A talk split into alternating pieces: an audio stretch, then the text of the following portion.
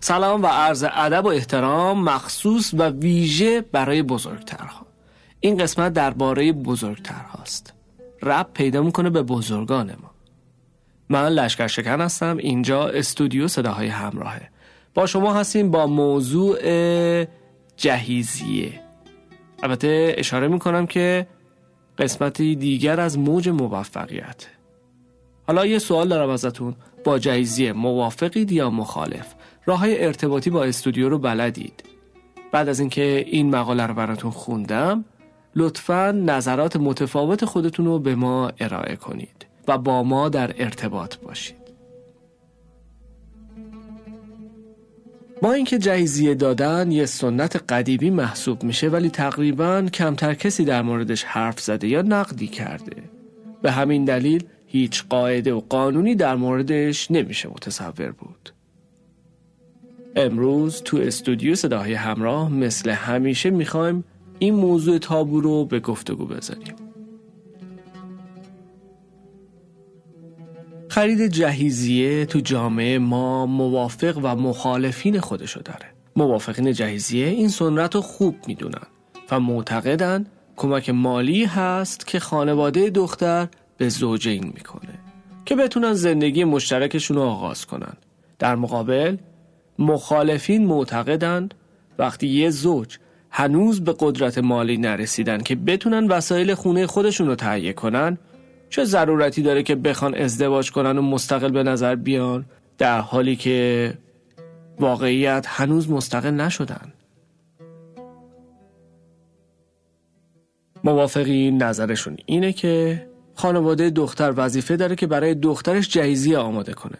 همونطور که خانواده پسر برای پسر باید مسکن تهیه کنه. در حالی که مخالفین میگن دیگه گذشته اون روزا که همچین کارایی میشه کرد.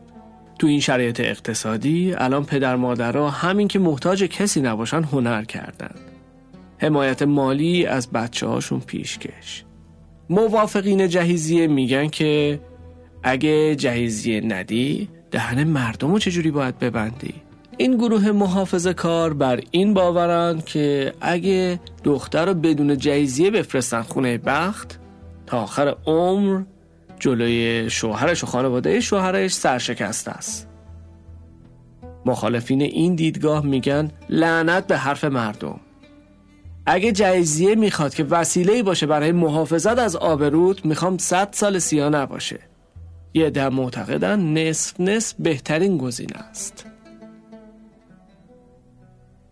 نصف خانواده عروس و نصف خانواده داماد. در مقابله با این نگرش عده هم هستن که میگن خب پس تو این صورت باید هزینه خونم نصف نصف بشه. نصف خانواده دختر و نصف خانواده پسر. یه دم میگن چه اجباریه که باید ازدواج کنیم. وقتی خانواده باید برامون زندگی تشکیل بدن. چون این حمایت ها باعث میشه که به همون اندازه خانواده ها به خودشون حق دخالت تو زندگیمونو بدن.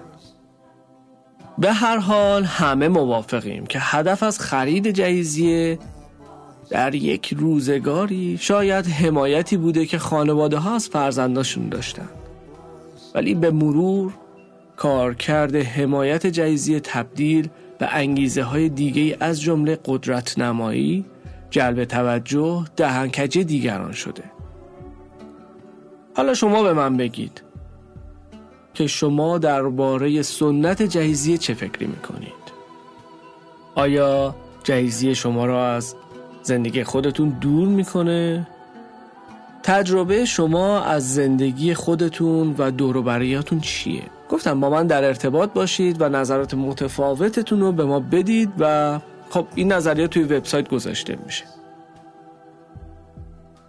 اگه بخوایم نگاهی به رسومات رایج در گوش و کنار دنیا بندازیم بدون تردید باید بگیم که کشورهای آسیایی بیشتر از کشورهای اروپایی و آمریکایی به رسوماتی که در گذشته بوده پایبندن برای مثال هند. از جمله کشورهایی که تو اونجا تهیه جهیزی از اهمیت بسیار زیادی برخورداره. در کشور هند تهیه کالاها و اجناس مورد نیاز و همچنین تأمین پول نقد و طلا از طرف خانواده عروس به عنوان جایزیه نه تنها در زمان ازدواج بلکه در مناسبت های مختلف پس از ازدواج و حتی گاهی تا پایان عمر پدر و مادر دختر هنوز ادامه داره. در واقع تو خانواده های هندی به عنوان راهکاری برای گریز از فقر پسرانه. بریم سراغ کشورهای اروپایی و آمریکایی که برخلاف اون چیزی که امروز توی کشورشون مرسومه موقعیت اجتماعی داماد ملاکی برای تعیین مقدار جهیزیه بود. و از این رو افرادی که توانایی مالی چندان خوبی نداشتن هرگز نمی‌تونستن با افرادی که از طبقات بالای اجتماع هستن ازدواج کنند. که امروزه هیچ اثری از این باور دیرینه که توی فرهنگ گذشته اروپا و آمریکا بود یافت نمیشه. فکر می‌کنم جالبه بدونید که در رابطه با کشورهای آسیای شرقی مثل چین و ژاپن و کره قوانین کمی متفاوته.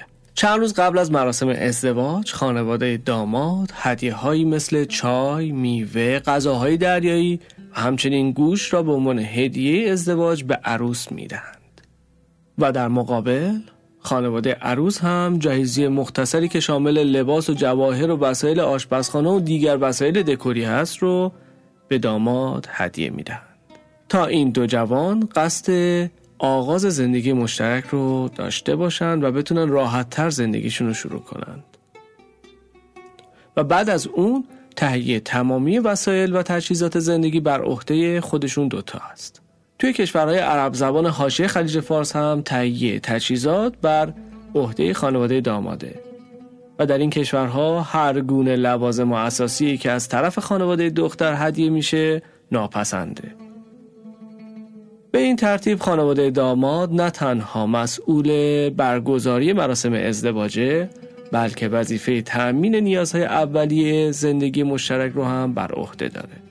اون چیزی که جامعه ما رو از جامعه غربی متمایز کرده اینه که امروز در کشورهای اروپایی و آمریکایی جوانان خودشون مسئول تهیه لوازم ضروری زندگیشون هستند. اما در مقابل در کشور ما جهیزیه قدمی فراتر از آماده سازی لوازم ضروری و حتی غیر ضروری است. طوری که خانواده ها حتی مارک کالاهای تهیه شده رو به عنوان جهیزیه اهمیت میدند به این ترتیب که توی برخی از خانواده ها هزینه اختصاص یافته برای تهیه جهیزیه گاهی بیش از ده ها میلیون تومن میشه. و خانواده ها وسایلی رو توی جهیزیه دخترشون می‌ذارن که اصلا توی خانواده های قدیمی لزومی نداشته که اینا باشن. بدون اینا هم می‌تونستن زندگی کنن. به پایان این قسمت رسیدیم. براتون بهترین ها رو آرزو می‌کنم. با ما در ارتباط باشیم و نکته مهم. توی مسابقه ما شرکت کنید. جوایز ارزندهی گذاشتیم برای کل مردم ایران. با ما باشید. باهاتون هستیم. در کنارتونیم.